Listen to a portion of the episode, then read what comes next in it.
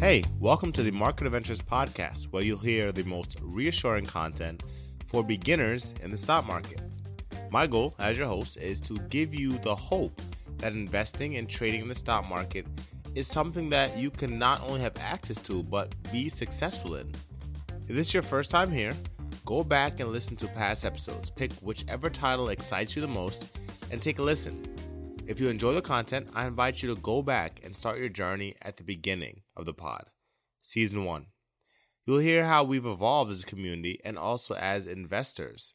This game, this numbers game, this mental game that we call investing and trading is so much fun, and I'm, I'm glad you're here enjoying it with me.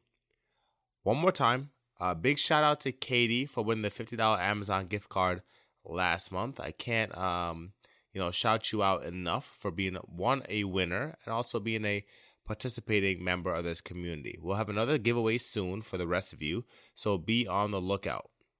For today, we're going to touch on winning. Uh, winning in the stock market is important, but it's not the most important thing when it comes to trading. We'll uh, jump right into the episode to talk more about winning after we give a shout out to Anchor for making this pod possible. Now, winning isn't everything, and that's going to sound insane, but it's not. Not in the stock market, anyways. It certainly is important, don't get me wrong, but you can win a whole bunch of money and lose it all the next day because you don't know how to lose. Right? Knowing how to lose is vitally important. Money management and risk management are what keeps successful traders in the game and turns most beginners sour towards the financial markets. They end up thinking it's a scam and you can only make money when prices aren't so high or prices could keep going lower. So they wait and sit on the bench forever, doing nothing.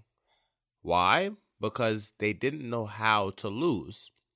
Say you put on 10 stock or option trades and you lose on the first four trades.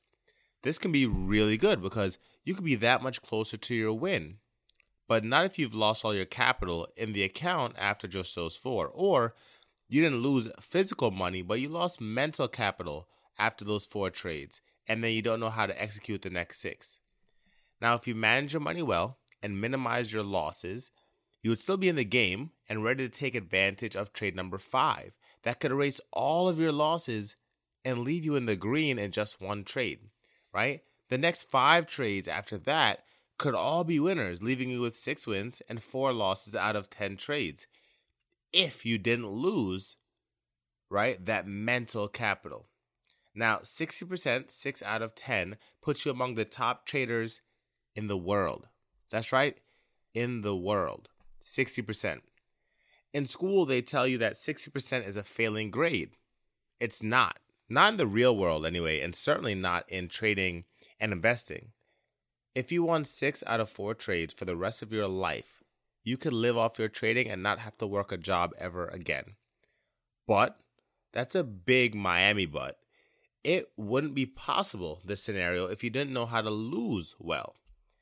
Managing the money you put into a trade, managing the money you are willing to risk on each trade, that's what allowed you to stay in the game to then realize those six wins after you lost four straight.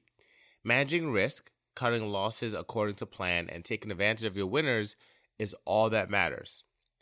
When you know how to lose well, you can start truly taking advantage of your winning trades. So, to the question in the title, what's a good stock trading win rate for a beginner? The surprise is a beginner can win as little as four or five trades out of 10, right? Go 40 or 50%. And find they're doing rather well if they manage their losses well and minimize those losses. As your trading improves and your system for finding entries and exits gets more refined, aiming for a 60% win ratio uh, is a great goal because, as I said, 60% puts you in the top uh, traders in the world. As I like doing the show, uh, let me remind you again not to fall for YouTube and Facebook ads uh, telling you to buy some plan or service so you can win 90% of your trades. You don't need to do that in order to earn money in the stock market. In fact, it may actually stunt your growth as a trader uh, emotionally. But that explanation will come another day. Just know that taking those easy routes could stunt your growth as a trader, again, on the emotional side. Anyways, that's it for this episode. Uh, this episode on winning today and really on losing. If you like the content, remember to leave a five star review on Apple Podcasts for the show and share this show to your social media so we can continue to grow as a community. Until we speak again, remember as you begin searching for answers to life's challenges, don't seek security, seek adventure.